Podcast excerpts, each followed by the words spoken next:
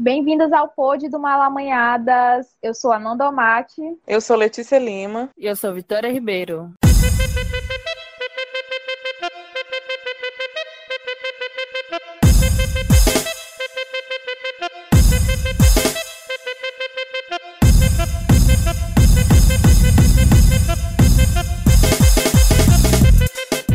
Bom, gente, começamos o nosso pod do Malamanhadas.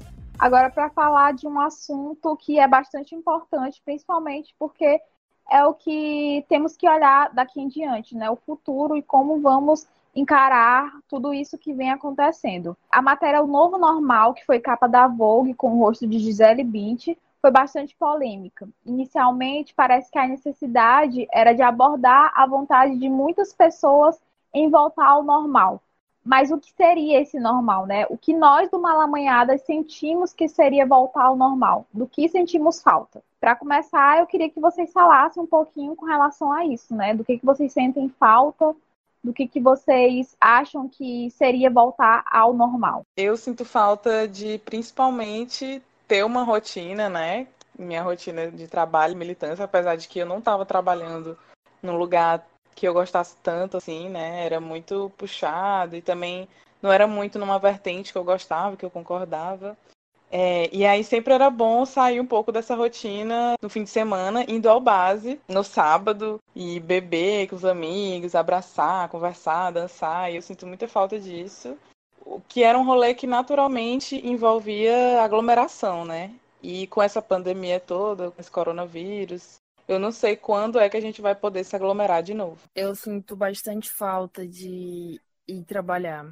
Apesar que eu só trabalhava de segunda a quinta, mas era bacana. Eu sempre fui uma pessoa de não sair muito, né? Aí meio que eu não posso, eu posso dizer que não sinto muita saudade. Mas eu sinto falta de me reunir com meus amigos, de voltar a praticar esporte que eu tinha começado. Eu tinha começado a praticar é, um esporte é, de patins. Tava aprendendo, tava me deixando muito bem. Sou uma pessoa que tem muita insônia e tava me ajudando bastante a me deixar bastante ativa. Saudade de sair com meus amigos para dançar, beber uma cerveja geladinha, que, meu Deus do céu, que tá fazendo falta. De, de realmente também ir pro base, encontrar a galera, aquela aglomeração muito boa isso faz falta, mas também é, me faz falta em questão de, de me reunir com a minha família, de eu ir para o Odisseu, encontrar minha avó.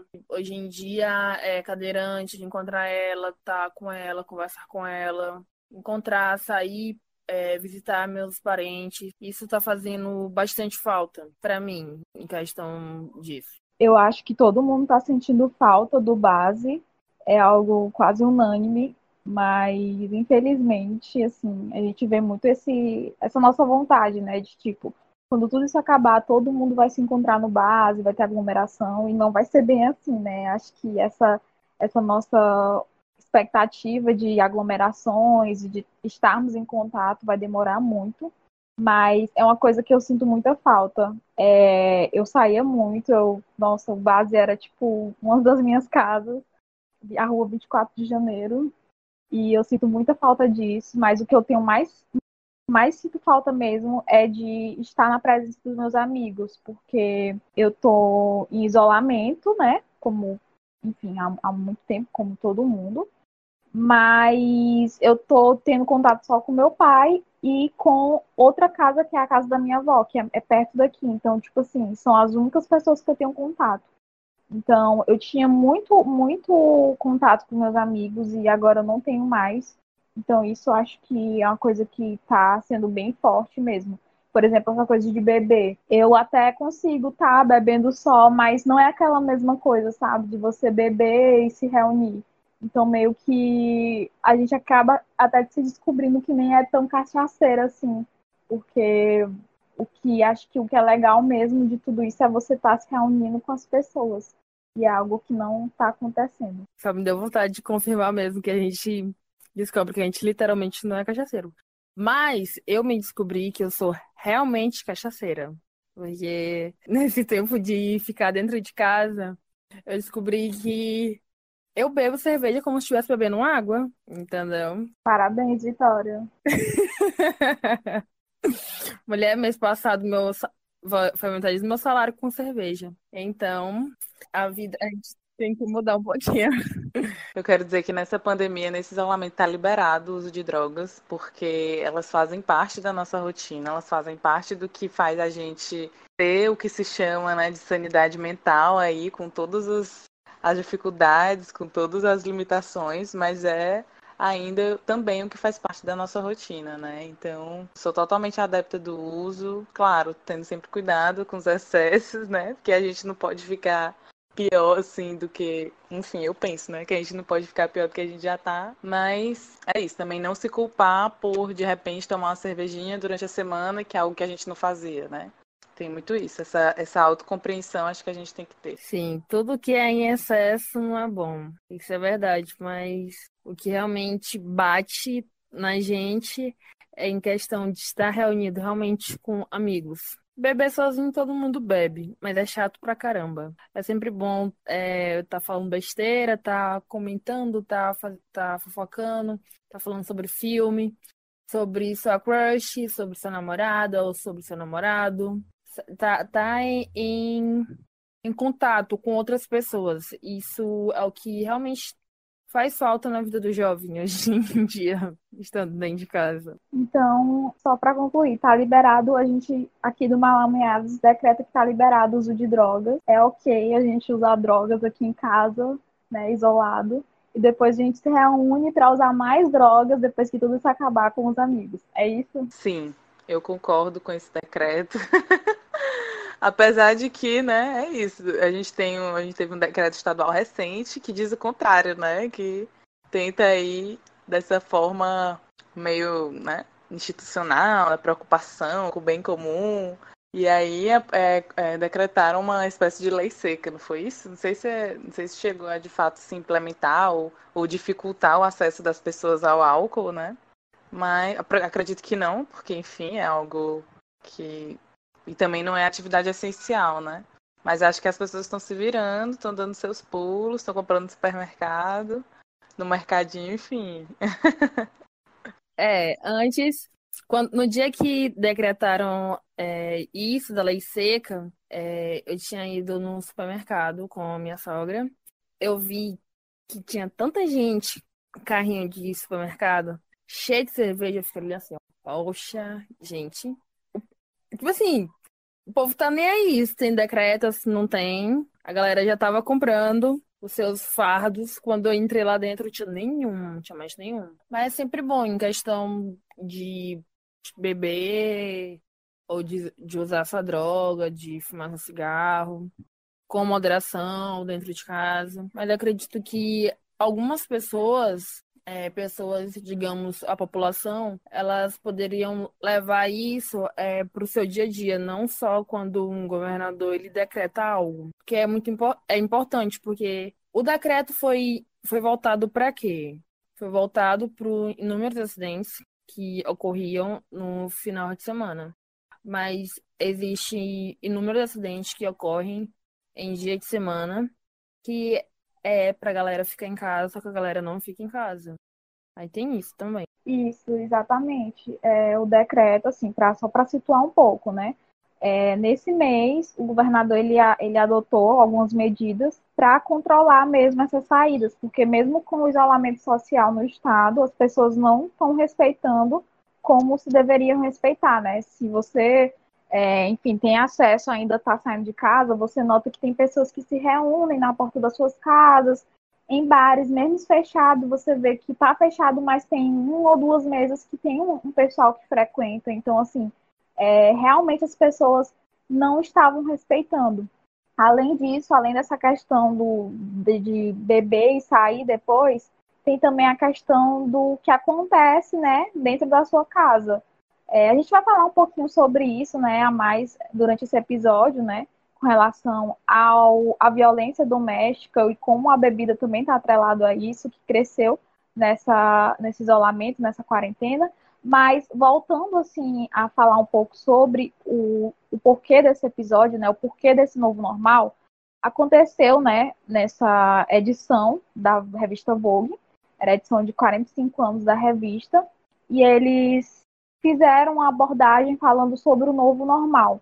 Chamaram a Gisele Bint, né, a Uber, a Uber Top Model, enfim, que é a Gisele Bint, para estar na capa, estampar, né, o que seria esse novo normal dentro da revista. A gente sabe que a Vogue é uma revista de moda e que não é dentro das suas preocupações estar fazendo uma reflexão do que se passa no mundo todo, mas a crítica foi porque ela foi totalmente incoerente com, com realmente a realidade, sabe? Porque, por mais que seja uma revista de moda, a gente não pode se desligar totalmente do que está acontecendo. Outras revistas de moda, inclusive outras Vogues né, do, é, do mundo, como próprio, a própria Vogue Itália, fizeram capas e fizeram edições reflexivas quanto ao momento do que a gente está vivendo. E a Vogue Brasil não teve essa preocupação. Ela simplesmente fez uma capa da Gisele com um vestido, é, com roupas caras de marcas e falando sobre simplicidade, sobre um, um estilo de vida que a maioria da população mundial não tem. E assim, é, eu estava vendo essa edição, né? Tem a, o editorial que é assinado pela, pela Paula Merlo, que ela é editora, né, da Vogue. E ela fala um pouquinho sobre essa proposta, sobre o porquê dessa capa e, enfim, isso tudo foi antes da polêmica, né? Assim que eles lançaram, ela fez uma um, editorial, como toda revista tem, resumindo um pouco do que é a proposta da, do mensal. E nela ela fala realmente sobre uma, um estilo de vida que é, assim, totalmente desassociado de qualquer pessoa e também desassociado do que as pessoas estão vivendo no momento, que é falar sobre rotina de casa, academia, padaria vizinha, coisas que pessoas não têm tempo de estar tá, assim apreciando essa vida fantasiosa. Então, a gente vai falar um pouquinho sobre isso. Eu queria que vocês falassem sobre o que vocês acharam dessa proposta da Vogue, né? E dessa, dessa atitude da revista de se desassociar do que está acontecendo no mundo. Achei assim bem no, no linguajar bem comum, né, cotidiano, achei bem sem noção assim, porque da mesma forma eu vi uma manchete de uma notícia colocando que a Angélica e o Luciano Huck estavam aproveitando para fazer tarefas domésticas, é, quando na verdade isso demonstra o auge do privilégio, né? Nós, como pessoas comuns, fazemos atividades domésticas cotidianamente, assim, né? Se não diariamente, pelo menos semanalmente. E mostra também, assim, digamos, uma vontade de colocar um normal idealizado, né? Porque quantas pessoas são a Gisele Bündchen, né? Quantas mulheres brasileiras se parecem com ela? A gente tem uma população de maioria negra e de maioria de mulheres negras, né? Então já começa é, destoando da realidade aí. E a gente tem mulheres que trabalham muito assim dentro e fora de casa e agora com as últimas reformas, né, principalmente a reforma previdenciária, não tem um, um horizonte assim de deixar de trabalhar, de se aposentar, por exemplo. Enquanto a Gisele, ela se aposentou com 34 anos, né? Muito bem paga, é, com patrimônio, enfim. Então, eu penso que essa normalidade, né? O que é normal, o que é esse padrão, né? Eu penso que é uma, é uma ideia que se coloca, né? Uma imposição muito colonial, né? Muito moderna. Quando a gente pensa assim, mulher, o que a gente pensa no padrão de mulher, né? Vem automaticamente uma mulher branca, né? É, quando a gente pensa homem, também um homem branco. Então, essa ideia de impor a normalidade, o padrão, é também uma vontade de impor uma universalização, né? Porque mesmo que fosse, a Gisele fosse uma mulher normal, é, não existe assim, ela não seria, digamos assim, representativa. Se esse normal fosse uma maioria da população, ela não seria representativa disso nem esteticamente e nem a realidade em que ela vive.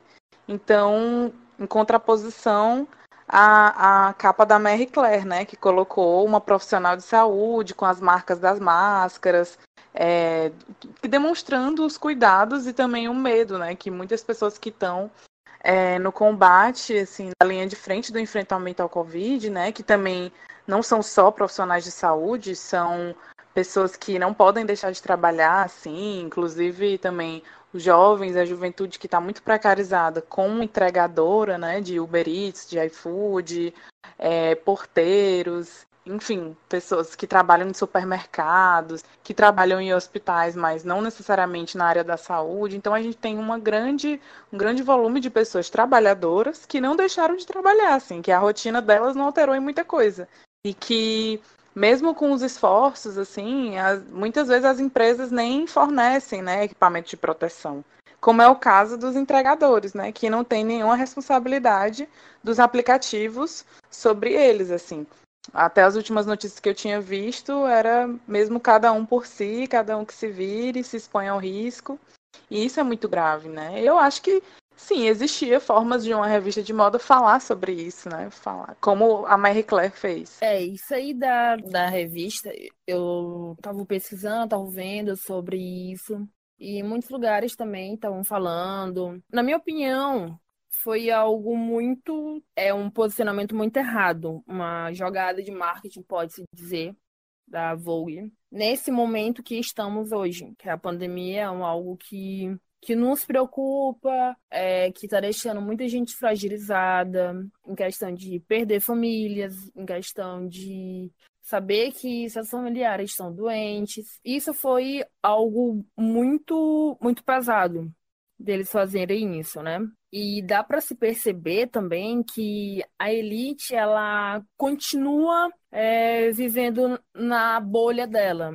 Eles lançam isso querendo que algo positivo venha em retorno, pelo nosso ponto de vista. Por tudo que está nessas redes de comunicação, foi algo muito negativo. Em questão, como a Letícia comentou, a Gisele Bündchen ela é uma pessoa realmente que não representa ninguém, ninguém entre aspas.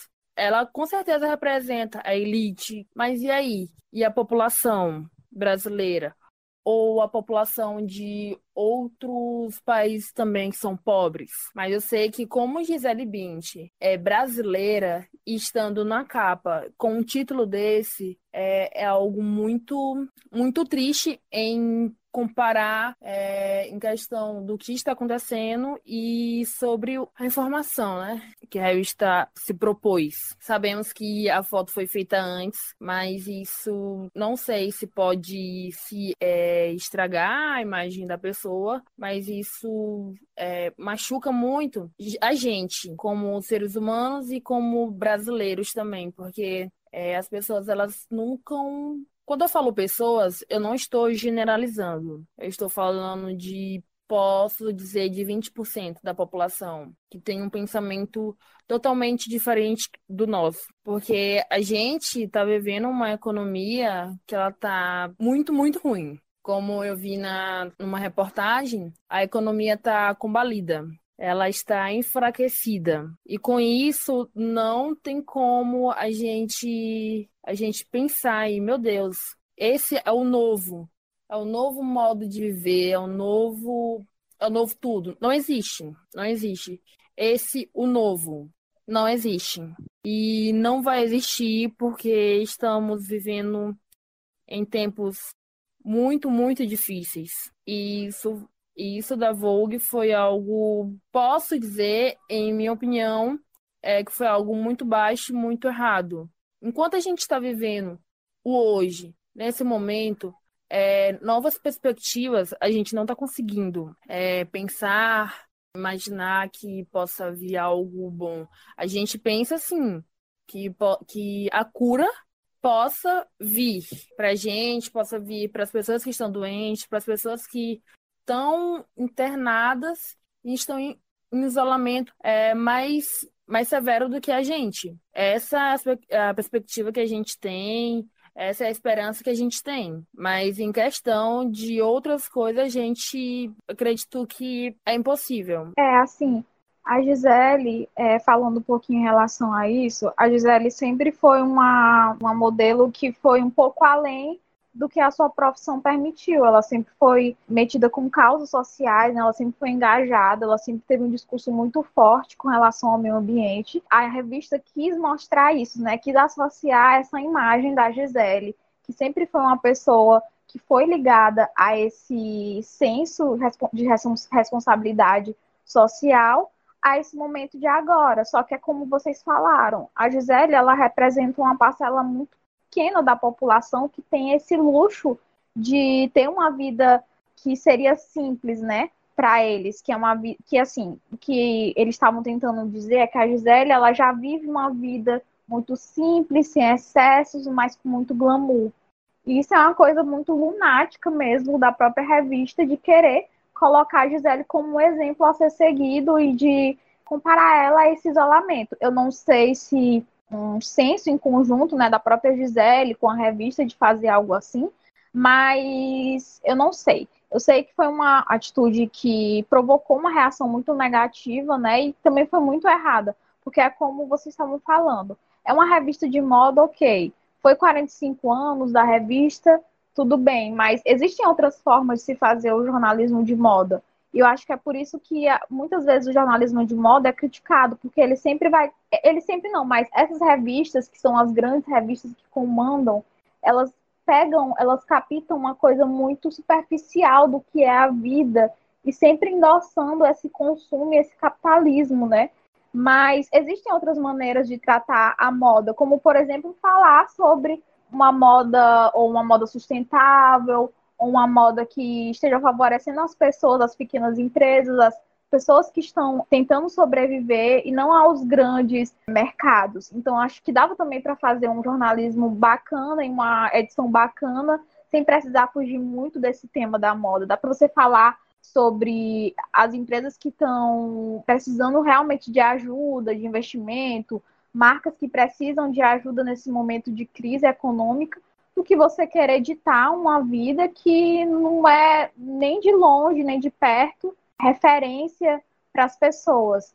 Eu sei que também quem consome essas revistas são pessoas acabam gostando de, desse certo padrão que é imposto, né, muitas vezes é, de uma forma inconsciente, mas até mesmo essas pessoas perceberam quanto foi problemático colocar um tema desse, um novo normal, como se fosse algo palpável para as pessoas. Se você queria, queria falar sobre um novo normal que fosse de uma forma mais coerente e consciente, né? Com o que o mundo está passando.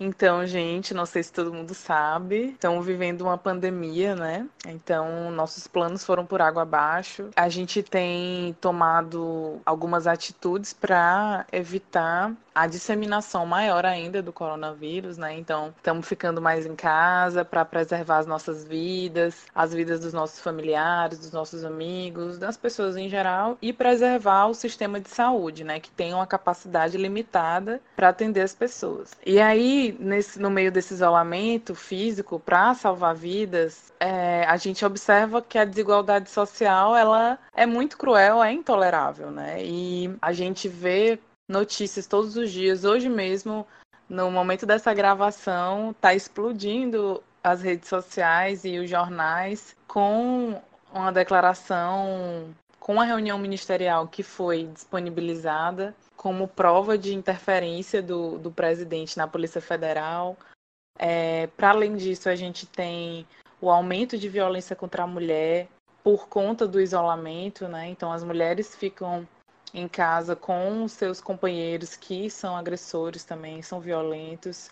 A gente tem o assassinato de João Pedro, né, um jovem de 14 anos, numa comunidade em São Gonçalo, no Rio de Janeiro. Nos últimos dias, esse extermínio não, não diminuiu, né? Pelo contrário, a gente já tem um novo caso, novos casos de dois jovens que estavam entregando cestas básicas nesse momento e que foram também baleados, perseguidos pela polícia e, e assassinados. Né?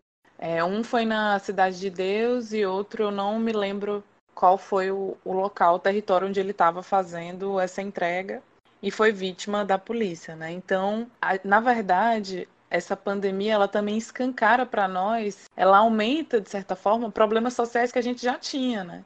Então, quando se fala, por exemplo, desemprego, a gente também não estava às mil maravilhas em relação a, a direito ao mercado de trabalho, né, a direito a um trabalho digno. É, quando se fala em violência contra a mulher, a gente tem um aumento da, nas estatísticas, a gente tem um aumento, e a gente tem um aumento de todas essas estatísticas ruins, né? Então, assassinato de, da juventude negra, é, a gente tem também uma preocupação com a sanidade mental é, das pessoas LGBTs que estão em casa com suas famílias, que muitas vezes não respeitam, não acolhem.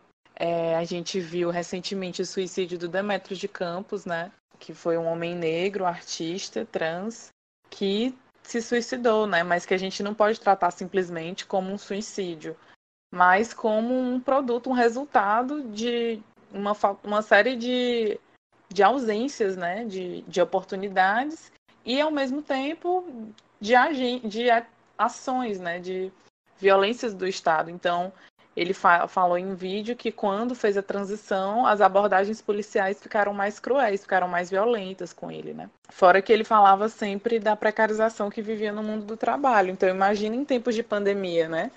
Que várias é, empresas pequenas estão fechando, estão suspendendo contratos de trabalho. Então, assim, eu faço essa pergunta, eu faço essa introdução para fazer um questionamento assim, para nós do Malamanhadas. Existe lado bom nessa pandemia? A gente viu algo positivo assim acontecendo e não sei, de alguma forma que a gente possa dizer que ah, sabe, de forma que a gente possa de fato de algum de algum jeito fundamentar esses discursos que apareceram, né, de ah, autoconhecimento, atividades domésticas, simplicidade, né? Então a gente em alguma medida concorda com isso ou não? Eu acho que coletivamente não tem um lado positivo. Eu acho que isso fica muito claro com, todo, com toda essa introdução que tu falou, né? Com esses dados que cresceram e problemas sociais que a gente sempre teve no Brasil, né? A gente falando de Brasil no caso, né?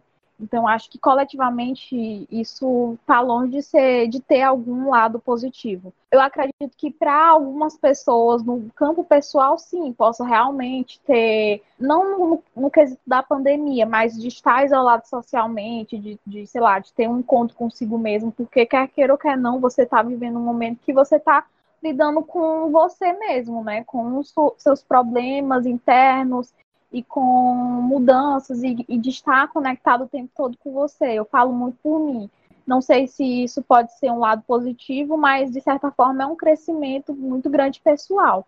Mas nesse campo coletivo não tem como ter algo positivo, sabe? Tem pessoas que, e assim, discursos no começo da, da, da pandemia que falavam que essa pandemia é uma limpeza, é, no sentido de que as pessoas vão olhar mais para si, mais não, não, não mais para si, mas olhar mais para os problemas e essas coisas todas e tipo não está acontecendo isso, pelo contrário, sabe? A gente vê um, uma crescente discussão ainda com relação ao, à eficácia de um isolamento social, porque tem pessoas que são radicalmente contra, porque o país está quebrado e precisa todo mundo voltar à rua para trabalhar, mas assim, país está quebrado há um bom tempo. E quem está saindo de casa que precisa sair, está saindo. É claro que muita gente teve os seus contratos de trabalho suspensos, como a Letícia falou, mas tem muita gente que continua saindo de casa. Então, assim, eu não entendo por que, que muita gente fica pedindo para que o isolamento acabe, porque as pessoas precisam trabalhar,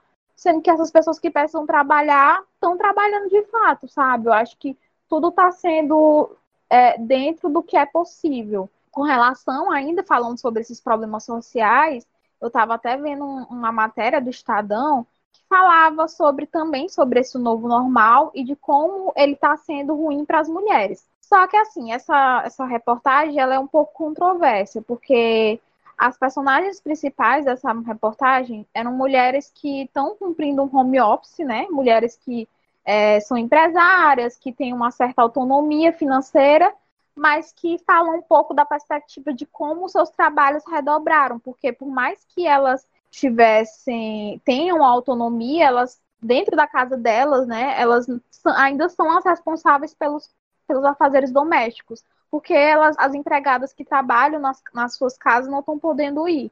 Então, assim, é uma matéria um pouco controversa, mas dá para ter um pouquinho do parâmetro do que está acontecendo, né? Do que é esse novo normal que muita gente está falando que, que é para essa elite, no caso, não está mais tendo disponível pessoas para trabalhar em seus lares, e com isso, como está sendo pesado, né, entre aspas, para essas pessoas, porque elas estão tendo que lidar com uma rotina que elas não estavam acostumadas há um bom tempo.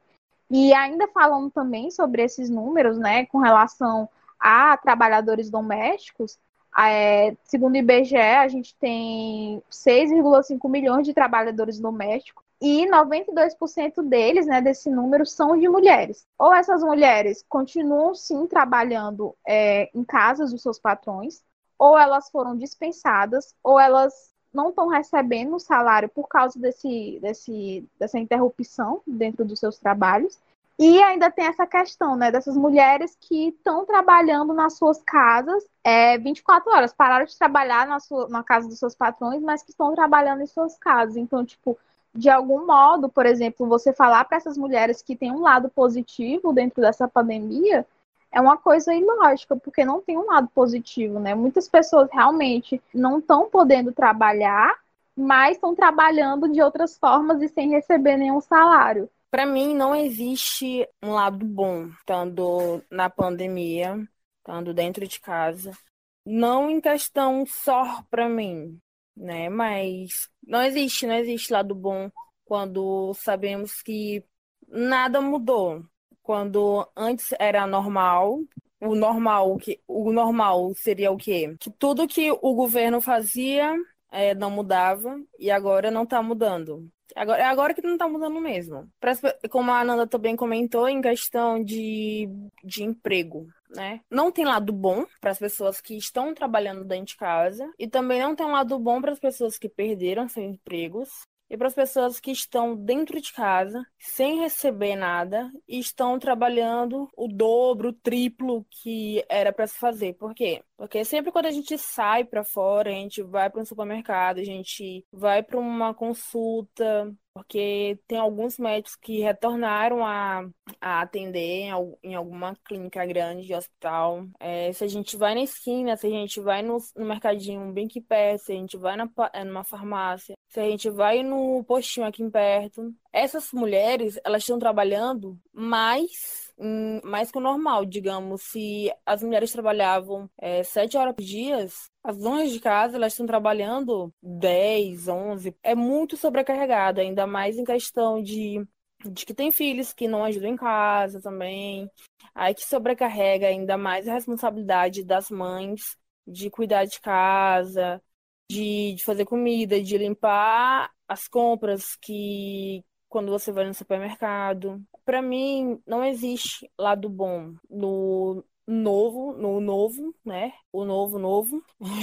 e não existe também um lado bom nessa pandemia. A pandemia em si, ela não é boa. A, é, o isolamento em si, ele também não é bom. Não existe algo bom, algo positivo em tempos de que pessoas inocentes estão morrendo, não só em questão da doença, por culpa de pessoas que são totalmente irresponsáveis, pessoas que fazem juramentos que é para proteger a população, mas só que não protegem.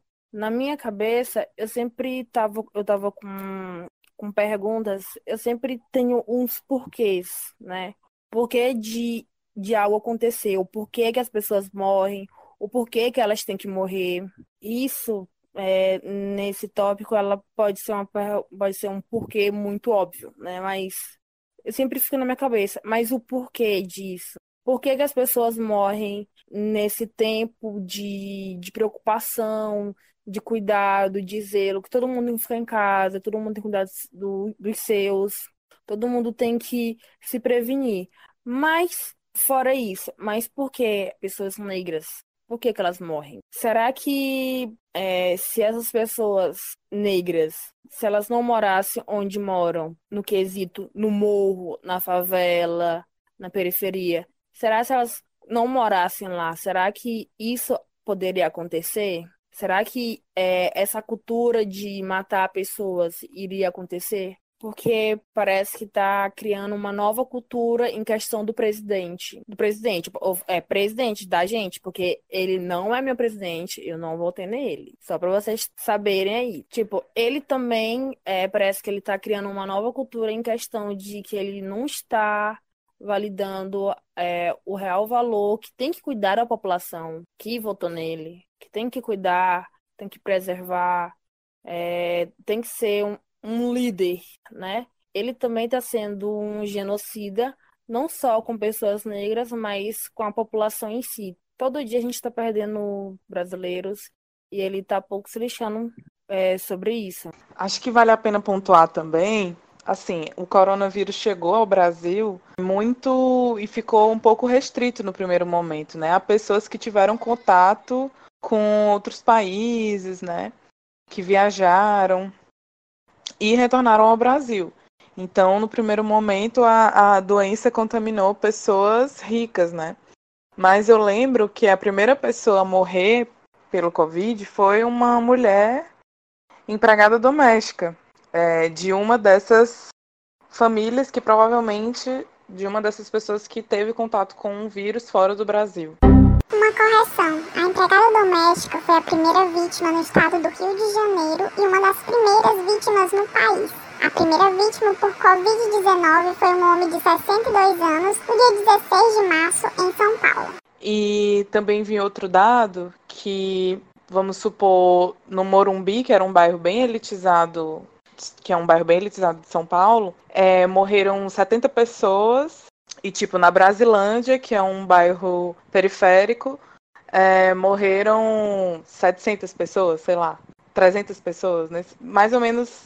Então, assim, o número de mortes ele aumenta quando exponencialmente, assim, quando chega numa periferia, num bairro que não tem é, tanto acesso a essa prevenção, né? Que a aglomeração ela acaba se tornando uma necessidade, porque, como já foi falado aqui, as pessoas ainda estão tendo que trabalhar, né? O, o auxílio emergencial não chegou para todo mundo, e mesmo que tenha chegado para algumas pessoas, não dá conta de, de sustentar, de, de muitas vezes sustentar uma família, né? Então, é, dizer que existe esse aumento de mortes, também o vírus se espalhou muito, muito facilmente em Belém, né? Mas parece que essa o problema de Belém não é um problema do Brasil, né? E aí os índices maiores que só são mostrados são justamente os números de São Paulo, né, do Rio de Janeiro. E aí isso demonstra também uma desigualdade regional, assim, né? Porque onde há mais estrutura de saúde pública, onde há mais leitos, é, fora a questão internacional, né? Quando era para vir os respiradores para cá e o Trump foi lá e, e interceptou né, a, a, vinda dos, dos respiradores para cá e ficaram os, os respiradores ficaram nos Estados Unidos, né? Então está servindo como uma forma de potencializar desigualdades, né? Essa pandemia. Ainda dentro dessa perspectiva, eu lembro muito bem do que a Alexia falou em relação à primeira morte aqui no Brasil, né, que foi do empregado doméstica. E é, antes de, da, da morte dela, muita gente estava falando sobre isso, né, porque era uma, um vírus que de fato estava atacando, estava tra foi trazido pela elite, né? não no sentido de querer apontar culpados, mas consequentemente por essa, esse trânsito que acontece é, é, mundialmente, a elite que foi a elite que trouxe, mas que quem ia pagar caro seriam os pobres. E foi o que aconteceu, né? Assim, dentro dessa perspectiva da primeira morte. E o quanto isso foi assustador também, né? Porque é, quando a primeira morte foi confirmado, as pessoas ainda tinham aquela esperança de que a gente conseguisse passar tudo isso de uma certa forma é, sem sofrer tantos danos. Mas o que a gente viu desses dois meses para cá foi absolutamente o contrário, justamente por conta desse governo que a gente está é, submetido, né? Até o momento a gente não tem definição com relação ao Ministério da Saúde. É, como a Letícia falou, agora mais cedo teve mais uma, um vazamento com relação a essa crise política, né, dentro do, da governabilidade do Bolsonaro. Então, são situações que, além disso, além da pandemia, o governo não está conseguindo sustentar, porque existem também outras questões que ele já não tinha esse poder para controlar ou para governar. Então, tudo isso está recaindo sobre nós, né? Nós que eu falo, nós como população e também as pessoas pobres que estão pagando por tudo isso. Então, assim, é muito complicado mesmo, porque hoje o Brasil é um dos países que está nesse, nesse pico de, de pessoas que estão morrendo, né? É, antes o Brasil não era, e assim, com relação aos países que são da América Latina, que, que são nossos vizinhos, eles estão tendo uma outra realidade com relação a esse enfrentamento do vírus, que é totalmente diferente do, do que está acontecendo aqui no Brasil, e isso é muito preocupante mesmo, porque a gente não sabe quando isso vai acabar, a gente não tem definição alguma sobre relação a vacinas. E a tendência é que as coisas piorem, porque assim, falam-se muito em relação ao pico, ao pico que vai chegar a pior parte. A gente já está vivendo isso, né? E quando de fato o mercado não se sustentar e a gente ter que voltar para as ruas, como é que vai ser? Como é que vai ser nossa realidade? E assim, eu falo não com assim, apesar com esse tom assustado e esse tom meio que desolado, a gente tem que falar sobre isso para levantar alguns questionamentos e conscientizar também né, do que está acontecendo, porque é uma, uma crise muito grave, né, é uma coisa muito grave que vem acontecendo e que tende a piorar nos próximos meses, justamente por conta dessa reabertura do comércio, das pessoas voltando aos poucos para as ruas, sem uma definição com relação a essa vacina. Em relação a, a desigualdade novamente, né? A gente pensa quem tem acesso à saúde, assim, quem tem acesso a, a inúmeras formas de tratamento, assim, quem tem direito a ficar na UTI, quem tem um acesso mais rápido a uma urgência, né?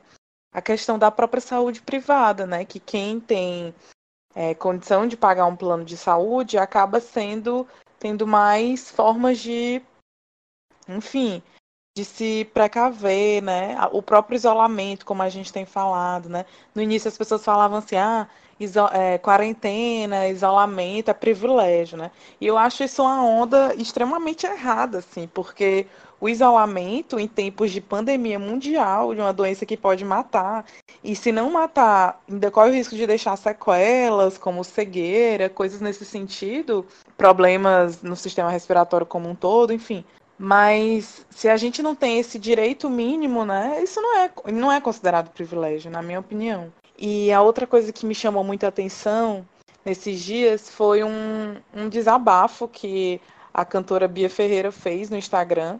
E eu comecei a pensar muito nesses profissionais da cultura, né, assim, da arte, dos shows, né, desde a pessoa, desde o artista mesmo que compõe, canta, prepara o show, até aquela pessoa que está na banquinha vendendo cachorro quente na porta, vendendo refri, essas coisas.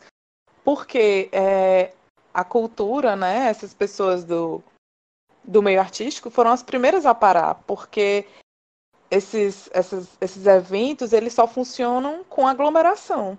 E provavelmente eles vão ser os últimos a voltar. Então eu fico pensando assim, de fato, ela fala assim no vídeo dela que os artistas que eram patrocinados continuaram a ser. E as pessoas que não eram, que estavam na correria para construir uma carreira, para tentar ganhar mais público, continuam nessa correria, né? Então, assim, e de certa forma eu compreendo assim, porque enquanto jovem eu ainda não tinha nada muito garantido no mundo do trabalho, né? Então, eu me formei, sou uma pessoa recém-formada, em tempos de pandemia. Então, o vínculo precário de trabalho que eu tinha é, se encerrou. Então, a única coisa que eu tinha, assim, que era que não era nada sério, assim, não tinha carteira assinada, eu perdi. E, assim, eu não tenho nem perspectiva de trabalhar novamente, assim, arranjar um emprego, né? Ainda mais ter uma carteira assinada, contribuir para a Previdência, sonhar com aposentadoria. Então eu penso assim que, de fato, a gente está pensando sobre várias coisas, né? E sobre vários desafios que a gente já tinha antes da pandemia e que agora se intensificam mais, assim. Um, por último, eu queria só ressaltar que esse discurso de pandemia versus economia é, é, muito, na verdade, é um discurso muito falacioso, né? Como praticamente tudo que sai da boca do presidente. Então, a gente não tem economia sem vencer a pandemia, né? Por quê? Porque como é que a gente vai conseguir aglomerar? Como é que as pessoas vão voltar a trabalhar, vão consumir, né? Então, na verdade, a prioridade número zero desse governo, né? Não só do governo federal, mas estadual e municipal, é o combate ao coronavírus, né? Muito se fala, muito se elogia os posicionamentos do Firmino, né, por serem posicionamentos incisivos, mas, por exemplo, ele não chegou a, a, a decretar o lockdown e nem o governo do estado, né? Então eu fico assim pensando, poxa, insistir para ficar em casa, isso é uma coisa que a gente já tem feito, né? Várias pessoas têm colocado nas redes sociais, os jornais também têm feito essa campanha, mas eu fico pensando é, se as autoridades públicas elas estão fazendo de fato tudo o que elas podem fazer. Ou se em alguns aspectos assim elas estão se passando de preocupadas, porque um exemplo disso é que parou a frota de ônibus, né? Então os ônibus não estão circulando, mas saiu uma uma estatística recente aqui de Teresina que o, o, a zona mais contaminada é a zona leste. São as pessoas que moram na zona leste. E assim, é uma zona é, ali, pelo menos em alguns bairros, né? É uma zona muito enriquecida. Então são pessoas que né, moram naqueles prédios, é, moram no conforto e provavelmente andam de carro. E assim, eu não vi nenhuma movimentação do Firmino para fazer blitz, por exemplo, para fiscalizar as pessoas que estão saindo sem máscara ou que estão saindo para fazer alguma coisa que não seja essencial na Zona Leste, por exemplo, que é onde tem mais uma, uma taxa maior de contaminação. Ao invés disso, ele impede as frotas de ônibus de circularem, sendo que tem alguns bairros é, na zona leste de Teresina que nem o ônibus nem entra lá, né? De tanta desigualdade. Para ali na João 23 ou para na Nossa Senhora de Fátima, na Jockey Club e é, os trabalhadores dali que se virem para caminhar até chegar ao seu destino. Inclusive, a própria questão com relação ao trânsito entre Timon e Teresina, sabe? Eu tava vendo no Instagram uma menina desabafando com relação a isso, porque Timon sempre sofreu um preconceito com relação a Teresina e Timon sempre serviu Teresina, né? As pessoas que moram em Timon também trabalham em Teresina e vice-versa. E nesse momento de pandemia, eu acho que as coisas não estão sendo bem feitas com relação a essa barreira, por exemplo, que está acontecendo agora, né? Para quem não sabe, é, existem essas barreiras entre Timon e Teresina, né? Timon sendo uma cidade vizinha ao Maranhão e Teresina, né, a capital do Piauí. Então, assim, existe uma barreira sanitária que está impedindo, de certa forma, essa, esse trânsito de pessoas que saem de Timon para ir para Teresina. E muitas dessas pessoas saem justamente para trabalhar. E eu acho que é uma coisa muito, muito grave que vem acontecendo dentro dessas medidas do próprio Firmino, enfim. E é como a Alexia falou, sabe? É uma coisa que a gente tem que estar tá muito atento, porque por mais que tenham ainda esse discurso de que talvez não tenha eleição esse ano, mas é ano de eleições municipais. E assim, a gente tem que desconfiar muito do que, que esses governantes podem fazer com relação a essas medidas para a pandemia, porque muitos podem ser só basicamente interesses políticos, né? Então a gente tem que ficar também muito atento, porque muitos vão querer se apropriar de medidas que estão fazendo com relação à pandemia, colocando o discurso de que a saúde é em primeiro lugar, mas que na verdade muito pode ser, vamos dizer, uma jogada política justamente por conta dessas eleições que podem vir a acontecer, né? Que, que estão previstos para acontecer esse ano. Tudo isso que as meninas estavam falando, isso geralmente gera bastante ansiedade na gente, que estamos aqui debatendo sobre o assunto e com vocês também, é, nossos ouvintes. Como estamos passando por essa pandemia? O que está salvando a gente é, nesse momento agora de ansiedade, nervosismo e medo do futuro?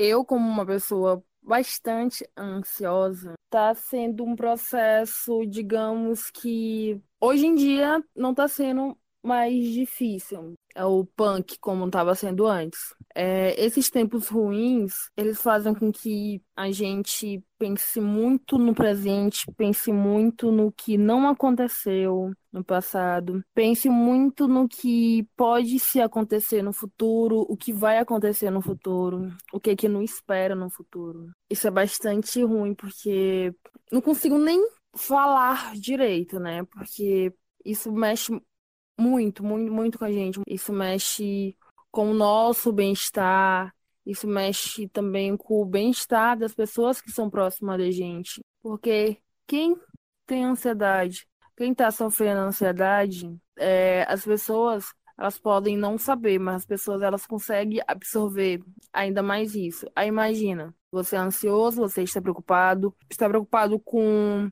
com o futuro, é, com medo do futuro, se o futuro pode existir, se o futuro não pode, ou o futuro possa existir ou não existir. As preocupações, ainda mais em questão dessa pandemia, do que se está passando, de tantas pessoas é, morreram por causa dessa doença, tantas pessoas é, foram confirmadas é, por estarem com Covid-19, por estarem internadas.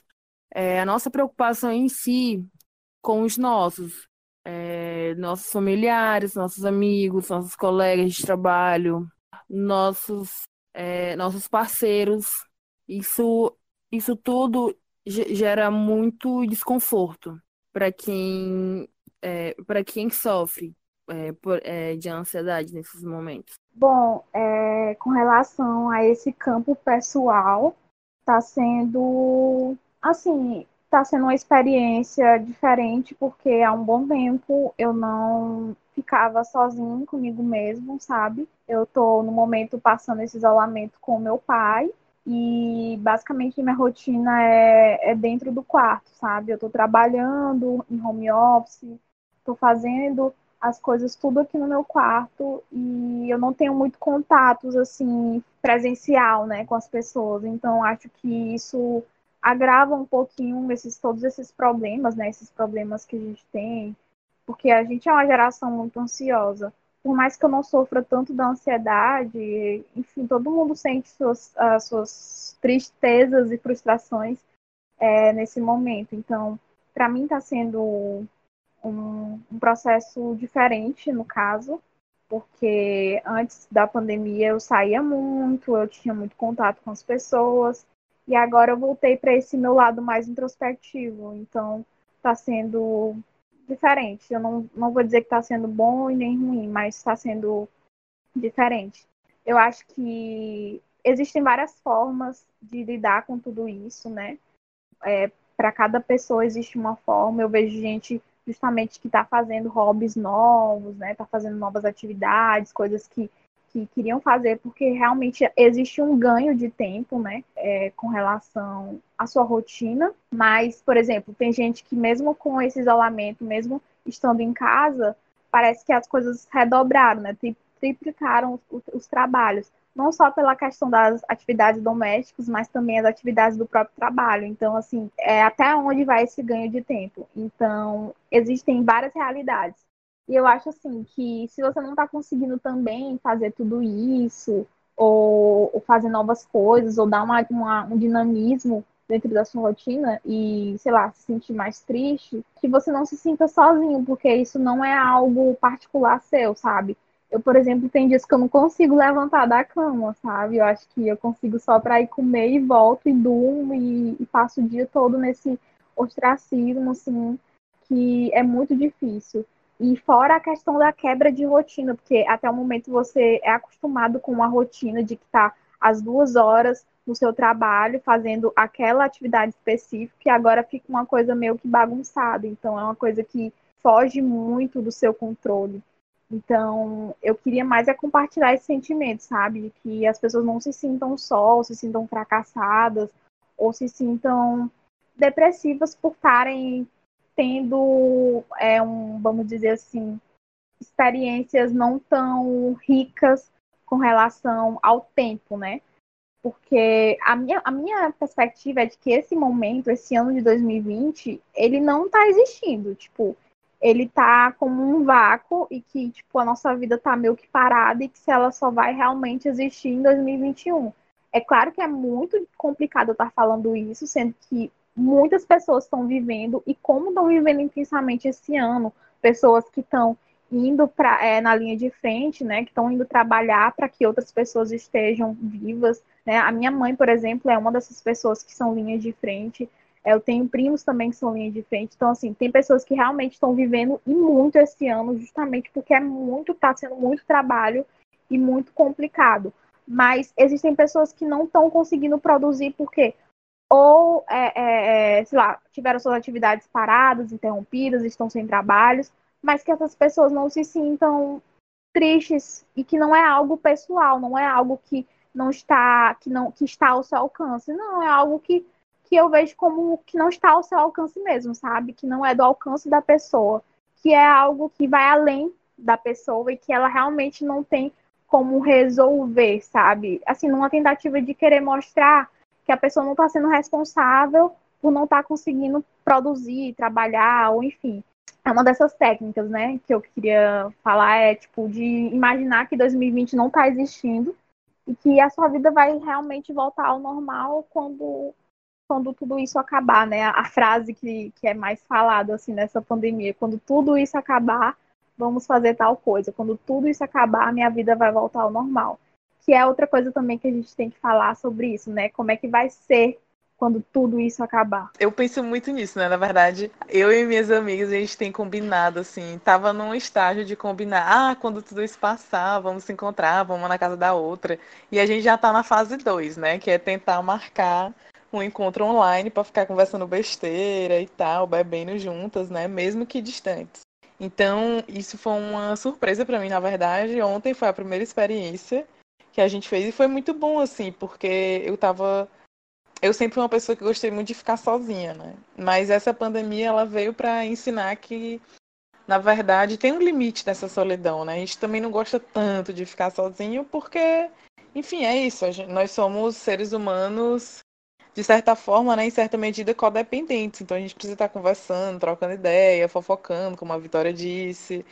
É, enfim, se desligando um pouco só da nossa realidade, né?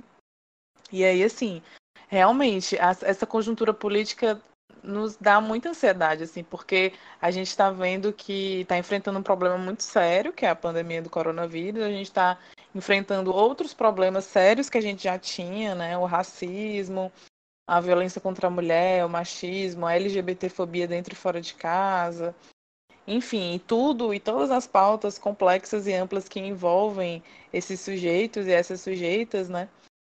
É, e não é fácil se manter produtivo, assim, né? Então, nos primeiros dias de pandemia, nas primeiras semanas, eu via muita gente postando que estava fazendo mil coisas, né?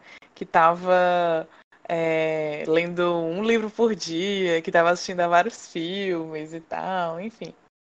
É, ao mesmo tempo eu via a galera que dizia que estava olhando para dentro, que estava é, estudando sobre isso, sobre aquilo, sobre os cristais, etc. Enfim. E aí, é, eu também passei por várias fases, né? Assim, de vez em quando dá um surto de limpeza aqui, que eu quero ajeitar meu quarto inteiro num dia só, assim. Não que seja um quarto grande, né? Mas que de fato tem muita bagunça. É, e aí eu penso assim, que tem várias formas de lidar com isso, né? É, para mim está sendo muito limitante, assim, está sendo muito frustrante o fato de não poder ir para a rua, porque foi essa forma que eu aprendi de lutar, né? Então sabendo que esse estado de coisas, de injustiças, de desigualdades, de opressões já existia antes, a forma que a gente tinha era se organizar e, sei lá, fazer uma manifestação na Frei Serafim, é, fazer uma oficina de cartazes, fazer uma reunião, fazer não sei o que tal. E agora a gente não pode mais fazer isso, né? Ou mesmo se fizer, tem que ser com pouca gente, com distanciamento, né? aos modos do que os profissionais de saúde, alguns estão fazendo em Brasília, né? mas que mesmo assim estão sendo hostilizados, enfim, está bem puxado, né? Nesse campo político, assim, de pensar ações políticas. E aí, é, esses dias eu até desativei meu Instagram, mas eu comecei a sentir falta das lives, eu comecei a sentir falta das pessoas que eu conheço, das pessoas que eu não conheço, falando sobre diversos assuntos, assim, né? Então, dizer que sim, o Instagram é a pior rede social, é a rede social mais tóxica, é a rede social que a gente mais perde tempo, mas ao mesmo tempo é tá servindo para de alguma forma ser o lugar que a gente encontra as pessoas postando foto, postando story, né? Tá sendo o lugar onde a gente compartilha ainda um pouco da nossa rotina e também vê nossos amigos, as pessoas que a gente gosta compartilhando, as pessoas que a gente admira. É, então, nesse sentido, existe uma função aí das redes sociais, né? Assim, tanto de continuar mantendo vivo e e mantendo no centro o debate político, né, o debate social. Então, ah, nessa pandemia eu estou muito bem, estou cultivando plantas, certo, mas tá um caos, né? Então a gente nunca pode se desconectar desse, dessa questão social e nunca pode deixar de refletir, estudar, debater sobre isso. É, e o que está me salvando, né? Eu assisti um, um desenho muito legal no, na Netflix, que é o Midnight Gospel, que é muito legal. Inclusive, ele fica gravando um podcast durante os episódios, então eu só me lembrei da gente, assim, é muito bom. É, porque, na verdade, é um grande deboche, assim, né? Um grande deboche com a meditação, com mindfulness, com o budismo, sabe? Essa galera que quer resolver tudo no campo da individualidade e não quer pensar as formas como ela, as questões como elas são, né? São questões coletivas, são questões que atingem a todos, né? E essa pandemia está aí para provar isso.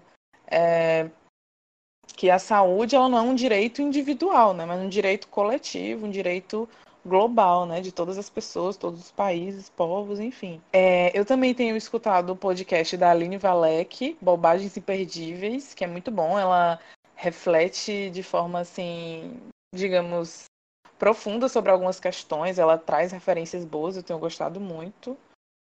É, e também, enfim, acho que a ansiedade faz a gente se auto-sabotar muito, né? Então, às vezes eu fico me sabotando, poxa, eu não fiz nada hoje, é, nossa, sou um inútil e tal, e sabe, me, já não bastava tudo que tá rolando, a gente às vezes ainda fica se, se flagelando, né? E isso é muito ruim.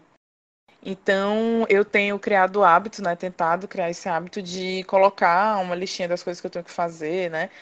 É um, é um hábito meio que, sabe, bem capitalista, assim, bem neoliberal, porque a gente tem que estar tá sempre planejando o que vai fazer, né? Então, a gente tem que sempre tentar se antecipar, a gente sempre tem que contar o tempo, pensar no que a gente está fazendo, se está sendo produtivo ou não.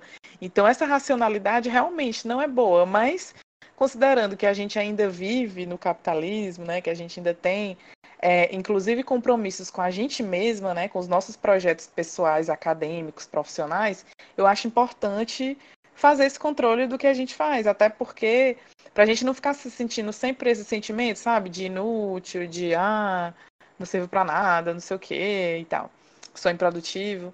E isso tem me ajudado, assim. Claro, tem dias que o, o ponto alto do, do dia é sei lá, passar a vassoura e o, e o pano na casa, assim, sabe? Ou então lavar o banheiro.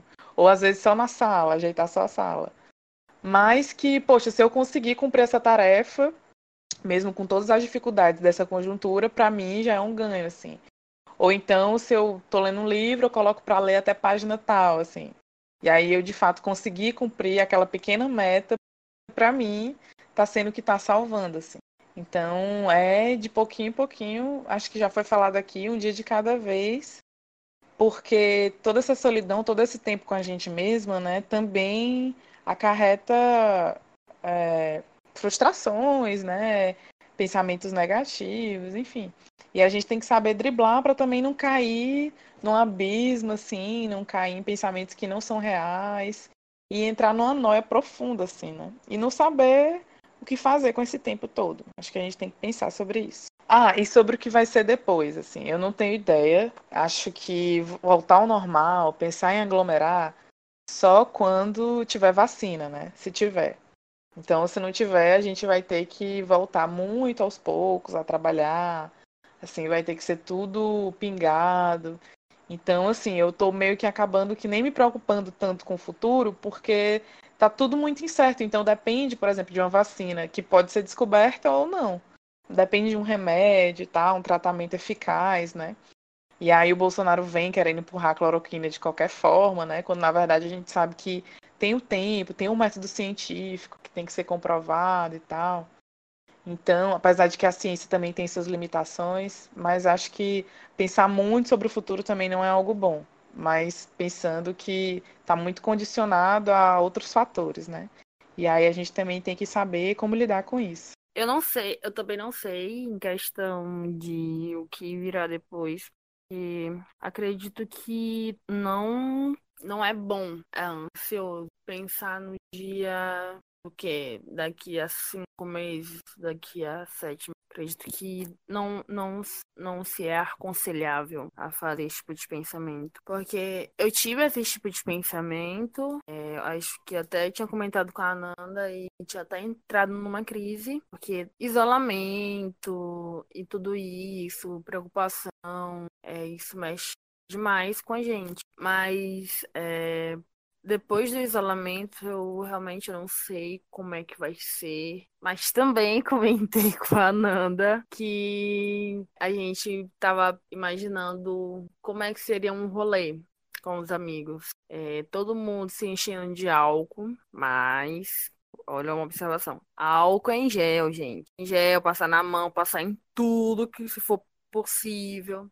Mas também um, um álcoolzinho o nosso fígado também é muito saudável. É, mas, na verdade, a gente vai viver como cenas de filmes, de ficção, de séries também. Todo mundo andando de, de máscara, todo mundo andando bem mais protegido, evitando aos poucos é, se reunir é, com muita gente perto, como a gente gosta muito, como a gente é acostumado a todo mundo se aglomerar, passar pelo outro, a pessoa atrapalhar dançando, tá com teus amigos, em locais ainda mais fechados. Mas durante isso, é, eu não quero pensar no futuro. Eu não quero pensar no que vai acontecer. Eu quero pensar no agora. Eu quero pensar que podemos sim é, pensar positivo, é, nos auto-cuidar, é, evitar um pouco da gente.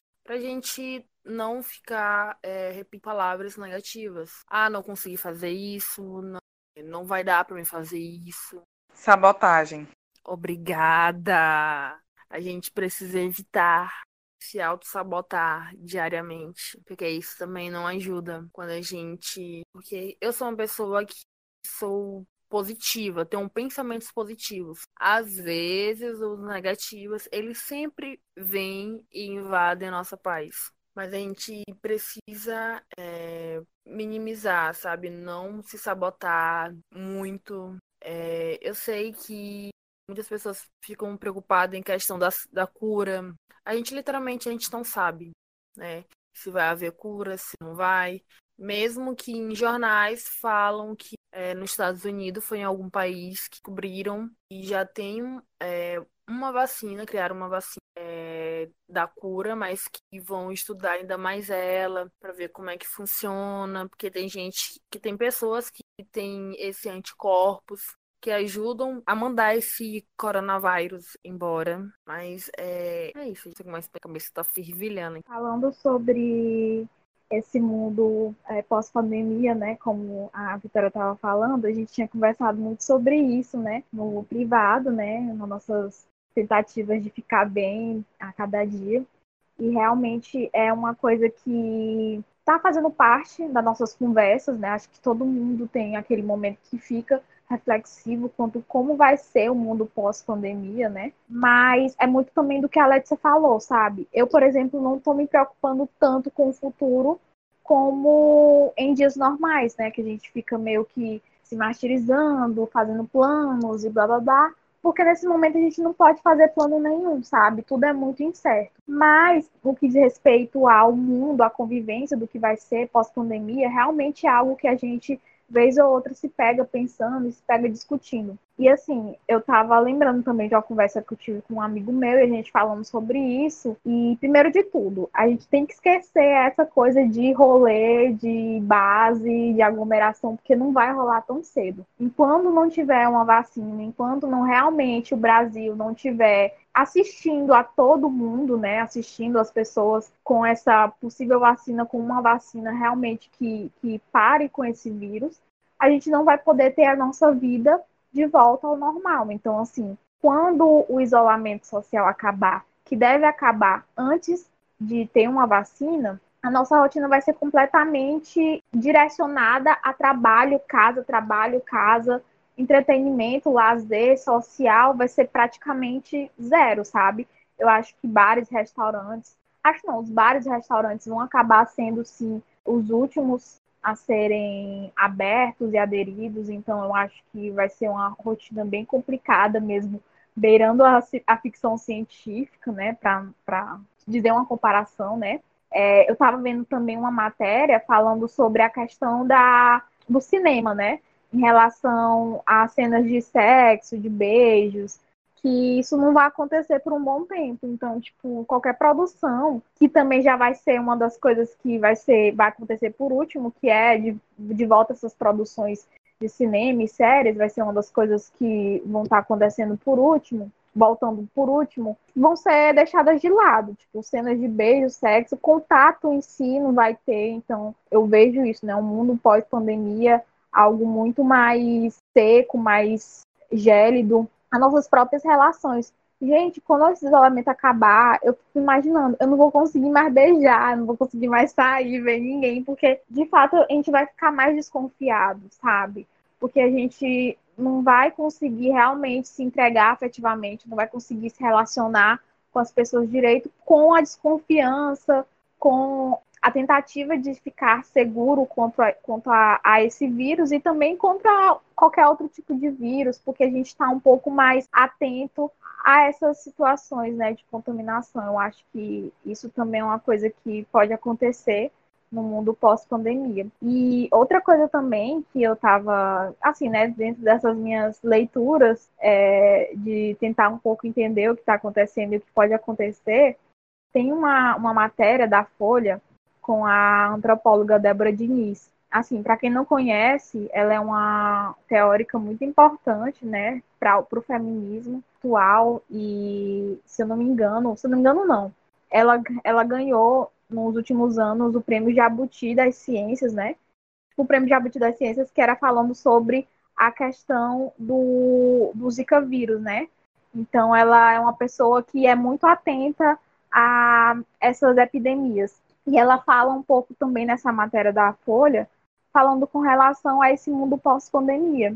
E para ela, dentro da perspectiva dela, que, é que eu achei bem interessante, ela acha que tipo, o feminismo ou o vocabulário feminista vai ser algo que vai se fortalecer. Eu não sei se eu concordo com ela, mas é interessante o que ela diz, porque como nesse momento a gente está tendo essas questões sociais, problemas sociais que estão sendo pautas diariamente do que está tá acontecendo, ela acha que esse mundo pós-pandemia pode estar mais atento a isso, né?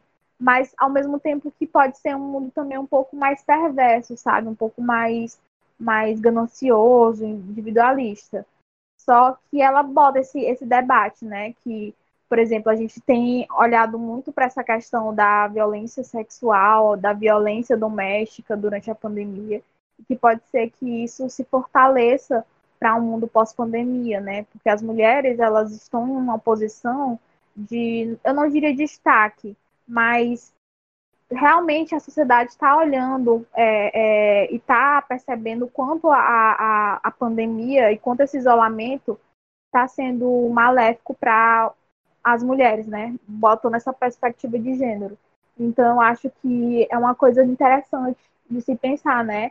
A gente vai colocar essas dicas no do que a gente está falando, né? Acabando falando no, na postagem, né? Do episódio. Mas eu acho que, que é isso, sabe? É, é um mundo que vai ser. Não vai ser, não vai voltar ao normal tão cedo. Então a gente vai ter que estar tá um pouco mais acostumado ao que pode vir a acontecer, né? Que é essas relações um pouco mais distanciadas, que eu acredito que vai realmente vai ser, né? A gente vai ter que ter mais cautela ao se relacionar e ao se comunicar também. O uso de máscara vai continuar sendo obrigatório e é isso. Eu acho que vai ser muito complicado, mas vamos olhar com por um lado assim mais tentando, né, achar um lado positivo para isso, para que a gente consiga sair dessa da melhor forma possível.